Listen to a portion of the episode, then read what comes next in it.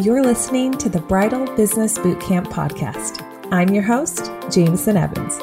We offer authentic interviews from leaders in our industry to help you scale your business. From advertising and marketing to business branding and even self care, we talk about it all on this podcast. Our goal is to help you grow and find success within the wedding industry. So, wherever you're listening today, thank you for being here, and I hope you truly enjoyed today's conversation. Today on the Bridal Business Bootcamp podcast, I have the honor to chat with my friend Lauren Hammersley. Lauren and I actually grew up together in Moorpark, California. We went to high school together and church together. And I will preface this interview so you know this is a completely different interview than I typically give for our podcast. It's a completely different conversation, but a story that I really, really wanted to share with our listeners. Years ago, Lauren's daughter Hazel was diagnosed with a very rare cancer, and she battled throughout her childhood until the age of seven when she passed away. It's a heartbreaking story, but also one of such deep strength. And months ago, I had interviewed Lauren to talk about their story, and I really wanted to reflect on how important it is to help support families who have children with childhood cancer, pediatric cancer. It's something that really speaks to my heart, specifically because I've watched Lauren go through what she has with her daughter Hazel. And I know I've had Heather on with the Bumblebee Foundation on this podcast. It's something that really speaks to me, and I'm always wanting to reach out and help those who are dealing with pediatric cancer. However, when I interviewed her, we had some issues with the sound in the background. So we basically got cut off from our interview at the very end. And so I wanted to go back and re interview her and, and fix the end, but we hadn't had a chance to do that. And most recently, Lauren was featured on a documentary called In the Dark of the Valley, and that's on MSNBC. And it focuses on a Santa Susana field lab that we always called Rocketdyne. I grew up in Moorpark, live in Simi Valley now, and we always called this Santa Susana field lab Rocketdyne. And we would hear growing up these rockets that would go on and people would be like, what's that noise if they, they weren't from the local area? And we'd say, oh, they're testing these rockets. Well, you watch this documentary and come to find out there's been many nuclear basically mistakes or disasters happening at this lab with very little accountability for cleanup or taking care of the residents that are in the area.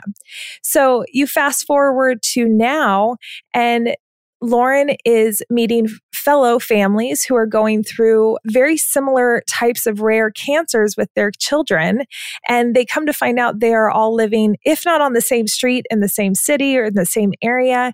And they start to put these dots together of, hey, this is a little strange. Why are these rare cancers starting to pop up? And so it really focuses on this particular mother in the documentary, this particular mother who has made it a mission. And Lauren is right there as well, but they've made it a mission to demand cleanup, but also to make awareness of what has happened at this particular field lab. Now, if you are not based in Southern California, this should still speak to you because we really should be trusting trusting our government. We should be trusting those who we're trusting our children's lives with. Moving out to this suburban area that we feel comfortable living in and come to find out we're actually being poisoned. And you don't know, no matter where you are in our country, you don't know if that's happening to you unless your government tells you it does. And so I hope that this brings awareness to just our area, to our situation, to specifically the Santa Susana Field Lab, and that it helps just spark a fire underneath you as far as electing those who will be honest and true to to us and who are not lifelong politicians, but those who really have a genuine care for people. So when I did this interview with Lauren, I in no way thought on the politics side of it. I was thinking more on how can we help those with ch- pediatric and child cancer. But after watching this documentary and seeing what Lauren's been fighting and hearing her speak, and it just it makes me mad. It makes me mad I, I personally have psoriatic arthritis. And while that's not a cancer in any way, it's a very strange disease that's a lot more common nowadays. And there's a friend that I had that I grew up on the same street who has Crohn's disease. It's a very similar type of autoimmune disease. And it makes me wonder. I wonder if the reason that I'm going through the pain that I go through on a daily basis is because of the poisons that we were introduced to. And I don't know if there's any way to go back and know if that's true, but it definitely shouldn't have happened in the first place. And it's really disgusting finding out that certain situations that they knew about how the waste was not being cleaned up correctly and they did nothing about it. So I hope that you have on your heart after listening to this conversation to first and foremost watch the documentary In the Dark of the Valley on MSNBC, but also in this holiday season that's coming up, helping out donating maybe a toy or a gift card to the Bumblebee Foundation, which I had Heather on our podcast last year talking about the Bumblebee Foundation and how they are an incredible organization that help those who are dealing with pediatric cancer and their families during this holiday season. So there's a lot that we can do to help others in this this holiday season and I just hope this kind of sparks something inside of you to help give and and to do something something, anything, doesn't have to be money. It could be just your time, it could be your effort, it could be just sharing this podcast to help awareness uh, be gained. So enjoy this conversation. Lauren, my sweet friend, thank you for joining me. Oh, I'm so excited to be able to finally do it. It's been a long time coming. Yes, it has. And so we grew up together in Moorpark and I went to church together. And so um, it's just, it's an honor to kind of hear your story. And I feel like we've stayed friends through Facebook, which always offers that opportunity. But your story is an incredible one. And I'm so honored to have you here and to be able to kind of share what you and Hazel went through and your family. And so I just really appreciate your time. Oh, well, I'm always so happy to to talk about especially what our family went through, but especially about Hazel because it it's a way to stay close to her. So thank you for giving me the opportunity. And for those of you listening, I'm sure you'll understand in just a few minutes what I mean by feeling close to my daughter Hazel. Yeah, yeah. So a few podcasts ago, I had the opportunity to have Heather with the Bumblebee Foundation on. And it's kind of funny because she was talking about her son, Jaron, and she had almost the same comment of, you know, I, I really enjoy speaking about my son and, and I love that opportunity. So it's interesting that you have a very similar thought pattern and heart for that experience. But I did just I'm a closet Kardashian watcher. Okay, okay. and I saw you on the Kardashians and I was very excited. Oh, I'm like, I know her. yeah, you know, that opportunity was a really unique one. I don't watch them, but obviously, like every other American, I'm very aware of the family, and especially living out here, you know, I know kind of a lot about how they're involved in their community, and and so I was a part of this event where we were speaking out against the Santa Susana Field Lab, where a nuclear meltdown happened about 50 to 60 years ago. And they wanted to be a part of it and they came and it was really neat. I like I we didn't really reach out to go, hey, we want to be on the Kardashians, but it, it was kind of them coming to us and it was really beautiful. So I, yeah. I'm thankful for their voice in, in that time. I love when they take that opportunity to kind of use their platform for mm-hmm. good. So I hope they keep doing it. That's what my hope is. yeah. Me too.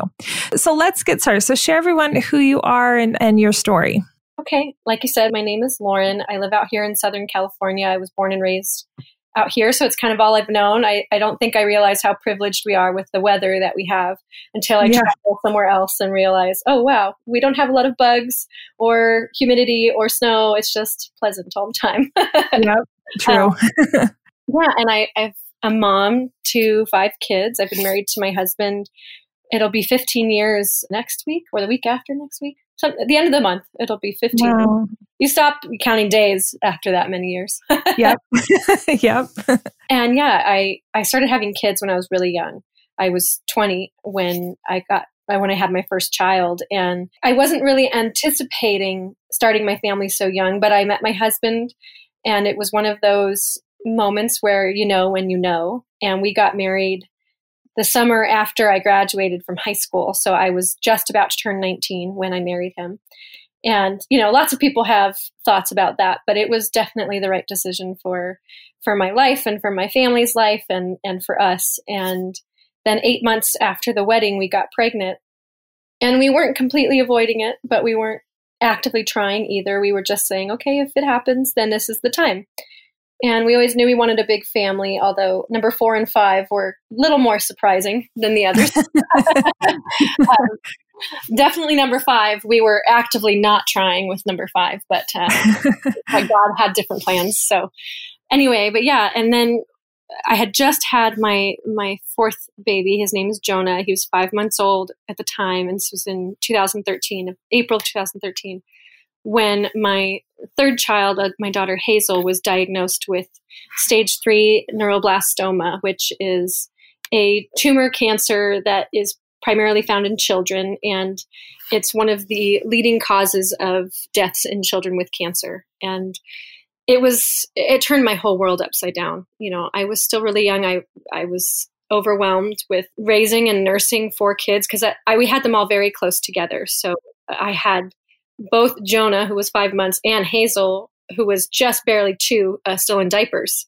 And I was still nursing. And so it was still in the throes of the chaos of young motherhood, which, you know, is is a completely different subject than cancer, but equally stressful and life upending, but also equally beautiful. And uh, yeah, it just it shattered kind of everything and we went directly into treatment and she was in in treatment at children's hospital los angeles for about 18 months where she did everything you could think of that you get when you have cancer. She had it. So she did chemotherapy. So we did like six rounds of chemotherapy. Each round was about a week long. So we'd be at the hospital every day getting different chemos. And usually she would get two or three at a time. So it wasn't just like one dose, you know. And then she had an eight hour tumor resection surgery where they removed the tumor that was inside of her belly, which it started out the size of a, about a Nerf football. So small melon, maybe a little bit smaller which was, you know, really surprising because we didn't see any changes physically on the outside of her body because she kind of always had this chubby little belly and this tumor grew and just filled almost her entire abdominal cavity and we didn't know until some of the symptoms she had started to present themselves. And then after surgery she had a, a stem cell transplant which is much like a bone marrow transplant but you receive your own stem cells back instead of a donor's. And that process was was very very grueling. They give you the highest dose chemotherapy you can get to completely destroy your immune system and your bone marrow and then they rescue your body with new stem cells so it can create new bone marrow and new like white blood cells, red blood cells, all the things you need to survive and fight disease. And what ended up happening was she had the chemotherapy and the side effects were so great that she was in the ICU for about four weeks, pretty much in a medically induced coma because her body was shutting down. And there came a point where we had to go, okay, like we have to start talking about the possibility of the treatment is going to kill her and not the cancer. And that was a really hard place to be, but not uncommon in the childhood cancer world, which, you know, makes my heart break and why I fight so hard for better treatment. But thankfully, she recovered, made a full recovery, and was able to continue in treatment while still recovering, which is insane to me, but we had to because cancer doesn't stop. And so she started radiation therapy and she did 20 days of that. And then about five to six months of immunotherapy. And then in June of 2014, she completed treatment and she was cancer free. And it was unlike anything I could even begin to describe in words the, the feeling we felt, knowing that she had conquered it, our family had conquered it, God conquered it, and she got to enjoy two and a half years of beautiful cancer free life.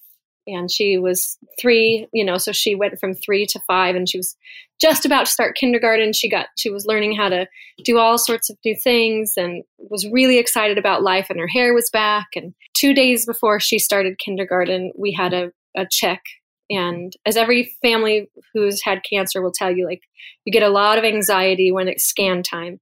And we went, and I was nervous, but I was also feeling okay because it had been two and a half years, and I was thinking, okay, you know, maybe maybe we're in the clear. But she relapsed, and uh, I'm so sorry. My no, kid, you're fine. Uh, I'm on a call right now. What do you need? I know you can show it to me when I'm done. so cute. I want to show you something. I know, because it's the most important. exactly. It's probably going to be like a really cool booger she found, you know. exactly. Love it.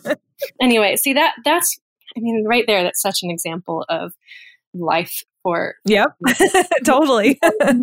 talking about some really hard stuff or going through some really hard stuff. And then something joyful and wonderful can happen in the midst of it, you know. And it's a very big lesson I've learned, you know, is to find those moments of joy. Sure. I mean, most of us don't have that opportunity. Yes. You know, you know it's hard, so. but what they say, like choose joy. It's a it's a real, very real thing. It's not easy, but it's a very real thing that you can try to try to make the choice to see it. You know, right? And I think right. my daughter, was especially good at it.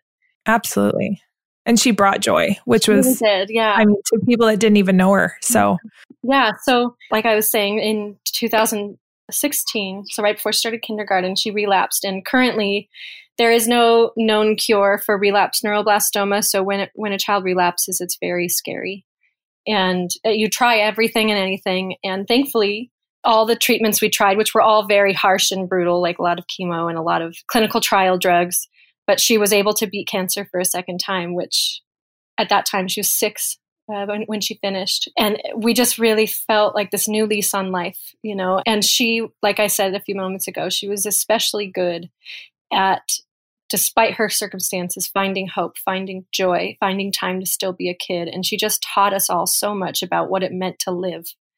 And we had this really unique opportunity during her cancer treatment. She did something that ended up going viral.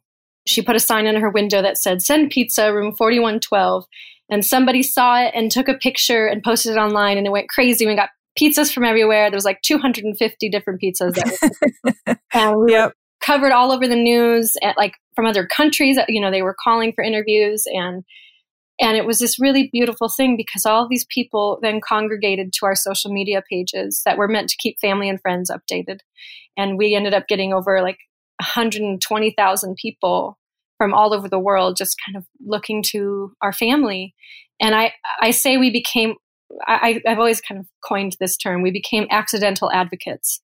And I think it was the perfect thing for our family because we all needed something to like lift us up during that time and like hearing people praying for my daughter from all over the world and knowing that people were rooting for her knowing that she was inspiring them in their journeys was unlike anything I've ever experienced before and it truly was one of the major things that got our family through that time and I think that we had this unique opportunity to be a voice for kids who can't speak for themselves because Hazel was really good at sharing her story. She loved connecting to people. And I, I've always loved writing. And so it kind of became this thing where people turned to us to hear the voice of the childhood cancer community for a lot of different things. And, and it was just really special and beautiful. And which is so strange to say that, you know, out of such an awful experience, something so beautiful could happen, you know? Mm-hmm. Right. And that kind of sustained us. And then when she relapsed and, and subsequently beat the cancer for the second time, we're like, okay, we're gonna we're gonna not take a single moment for granted and we're not gonna, you know, waste any time. We're gonna speak up for people. And we spent a lot of that summer doing those very things, you know, speaking at events. We went to Hawaii as a family. We spent so much time with friends and, and I traveled to Washington, D.C. to help fight for legislation for childhood cancer funding, you know, all these different things. And then in October of, was this 2017, uh, after three months of being cancer free again, she relapsed again. And we just could never really get on top of it. And in March of 2018, she lost her battle to cancer, at least here on this earth. I, I think she she won in a very different way, but she succumbed to the disease that was just overtaking her body. And since then, it's been a totally different journey than what we went through the previous five years. A lot of pain, a lot of confusion, but I still am learning from her every single day on what it means to live and how to choose joy, even on the days where I, I can't even get out of bed, you know. And I've been trying to continue to be a voice for people and for for children. And I, I had a podcast for a while, which I loved doing. I missed doing it, but we had to take a mm-hmm. hiatus from that. And then you know, I speak a lot online and I, I travel to places and try to speak on their behalf. And, and I feel close to Hazel in that way, you know, but I also feel like I'm honoring her life as best I can because that's how she chose to live. She chose to live in an abundant, beautiful, loud, hopeful, joy filled way that I feel like is something I want to aspire to, you know, and I'm so thankful I was chosen to be her mom. Absolutely. You know, it's funny. Sometimes I'll see your posts where uh, you're just being open and share that it's been a hard day. And it's such an interesting thing because I feel like saying you're going to choose joy and actually figuring out how to choose joy is such a different thing. And it's definitely a moment by moment choice. And the type of grief that you have experienced is rare, but you're such a fighter and you taught Hazel to fight. And she, I mean, she did she's a fighter and in a way that just showed people that there's there's hope. And so when you started Hope for Hazel, what when did that was that after the pizza well, or was that prior? It was prior to the pizza event when she was diagnosed. Hope was the thing that was keeping us all hanging on, right? That's what we all look to to try to get through hard times. And I think, especially right now in, in our country, there's so much upheaval and there's been so much change with the coronavirus and now with these protests and, and all the stuff with the presidency. Like there's so much upheaval that it's so hard sometimes to find hope. But I remember looking, I can look back and go, that was, that was the anchor, right? That held us in place so that when the storms got rough, we didn't fall. I mean, we could slip under the water, sure. And we, there are days where I can't choose joy because it's so overwhelming the pain and and the suffering that that Hazel experienced, the pain and suffering our family experience is at times extremely overwhelming. But at that time, hope was that thing. And there's a Bible verse that says hope is the anchor of the soul, Hebrews 6 9. And we kind of we put that on a t-shirt and we got bracelets and we said we need to remind ourselves that we have hope for our daughter. So we said hope for Hazel.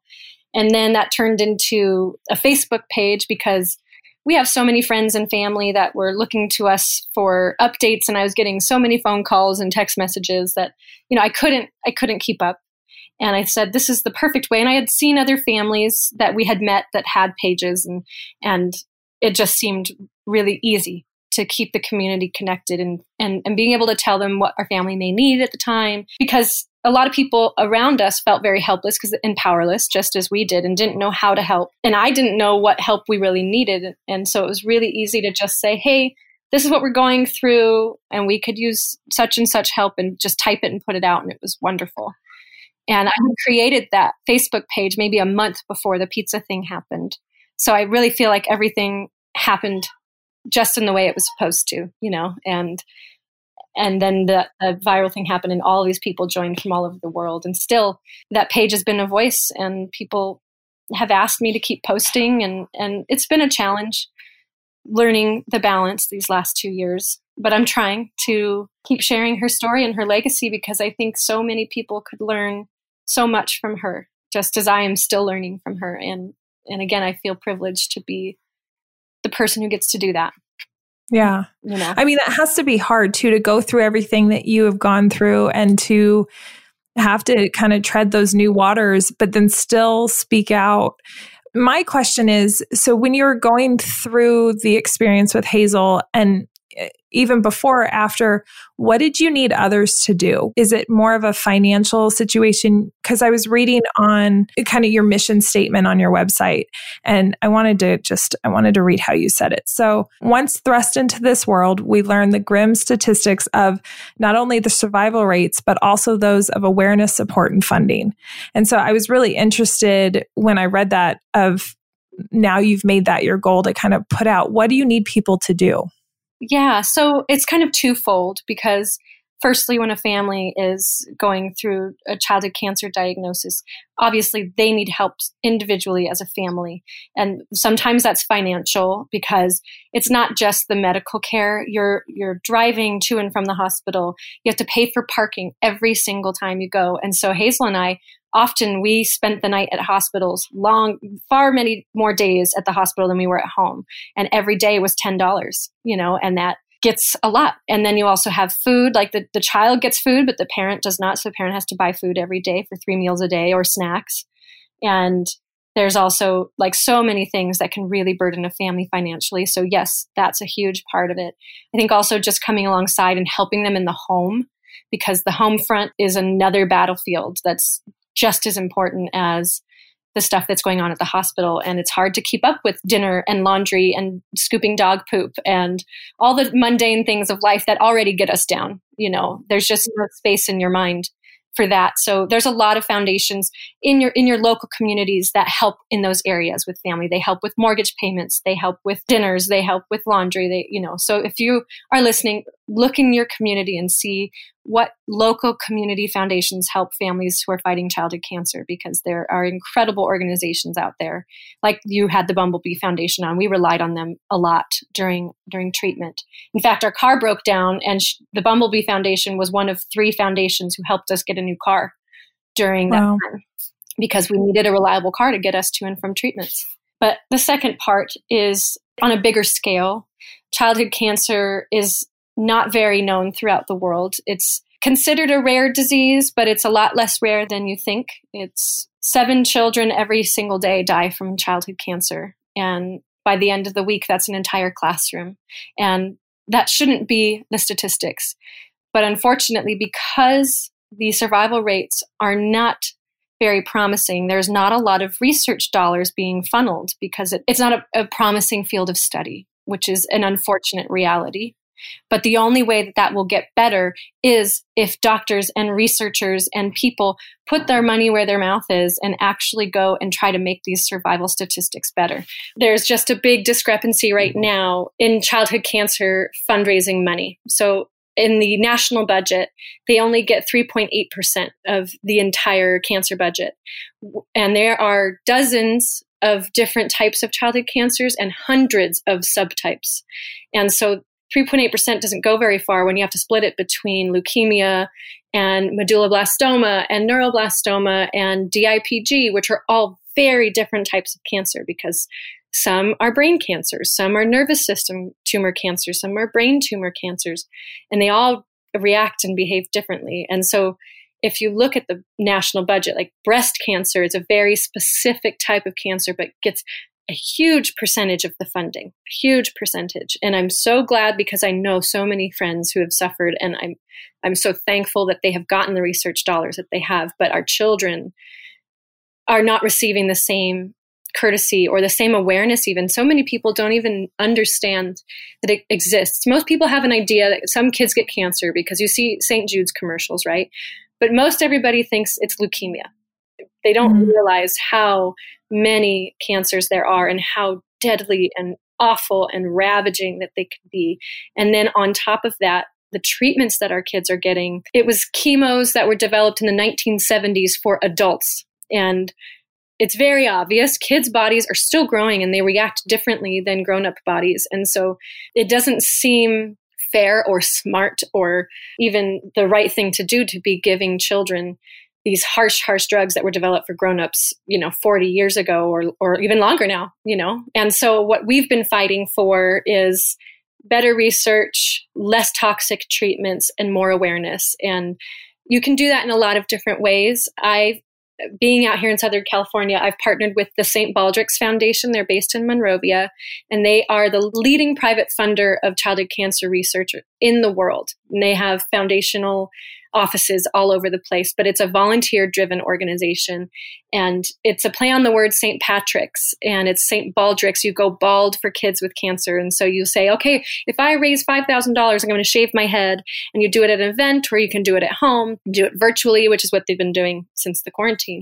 And they've been able to raise so much money. And our family with all the, the events that we've done and and Facebook fundraisers and stuff, we've raised uh, over three hundred thousand dollars so far for research, and we've been able to give our money to specific grants that are fighting certain cancers or or looking at certain research, and it just it gives you a sense of hey, I, I'm actually making a difference, you know, and I think for me the goal is to keep talking about it, even though it's an uncomfortable subject, because it is. You personalize it, right? If somebody talks about a child having cancer, you immediately think of your own child, and it's a really painful reality.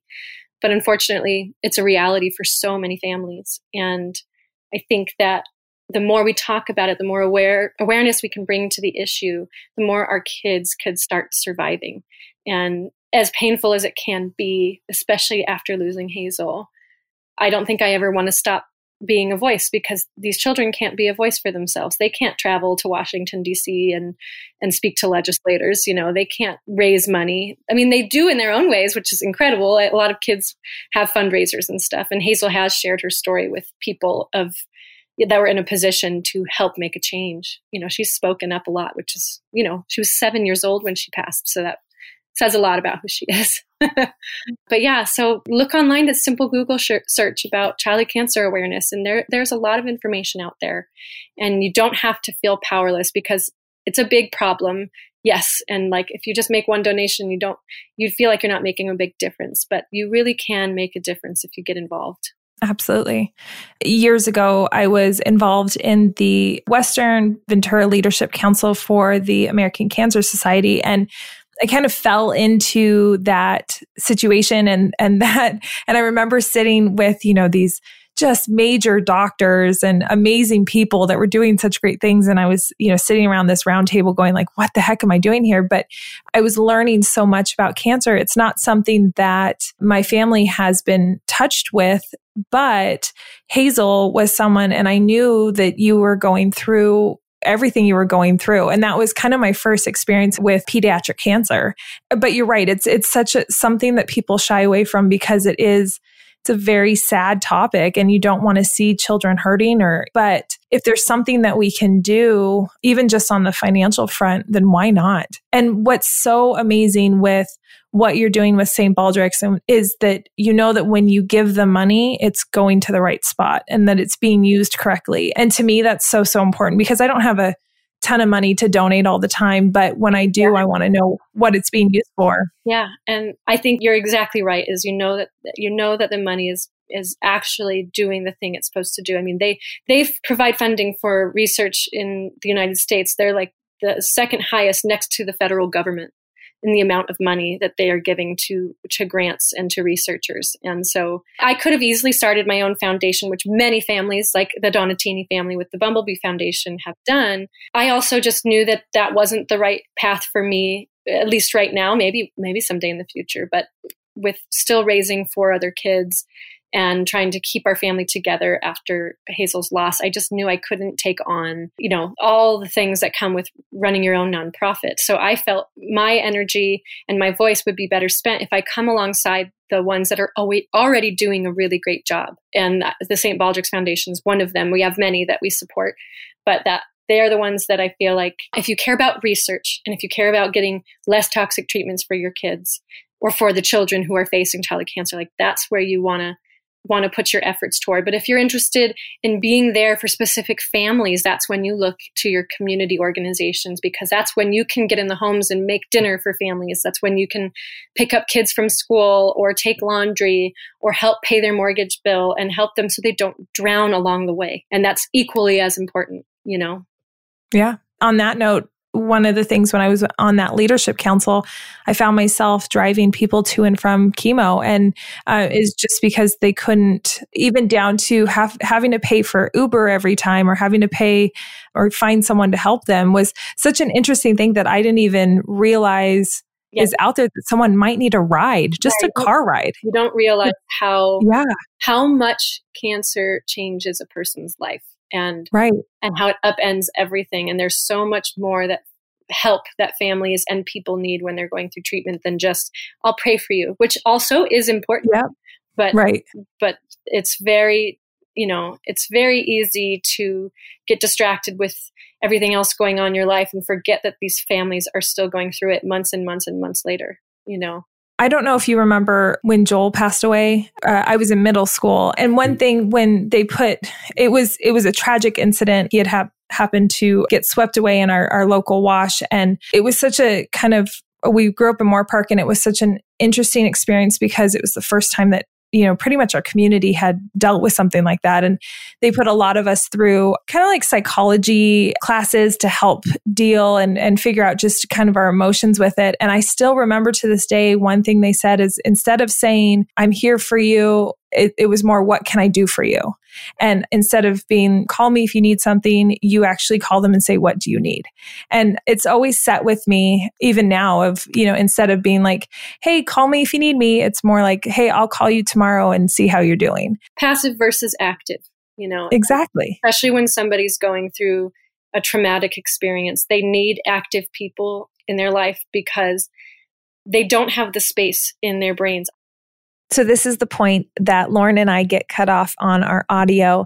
And it was such an honor to have a chance to talk to Lauren, for her to take the time and share her story of Hazel with me and with my listeners. And it really was an honor. And I just want to remind you to take the time to watch the documentary In the Dark of the Valley on MSNBC.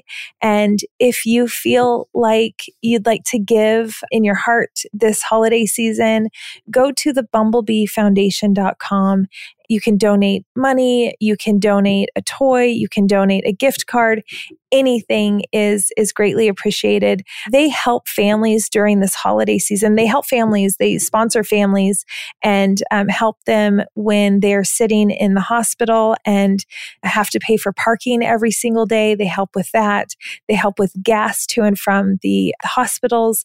They help by taking care of the family's other children who are going through hard times. Um, it's just an amazing organization. And in the holiday season, they create baskets with toys in them and just really uplifting the holiday season. And then there's any leftover toys after the holiday season, they create spring baskets just to make the kids happy and have something to do while they're in the hospital on a day to day basis.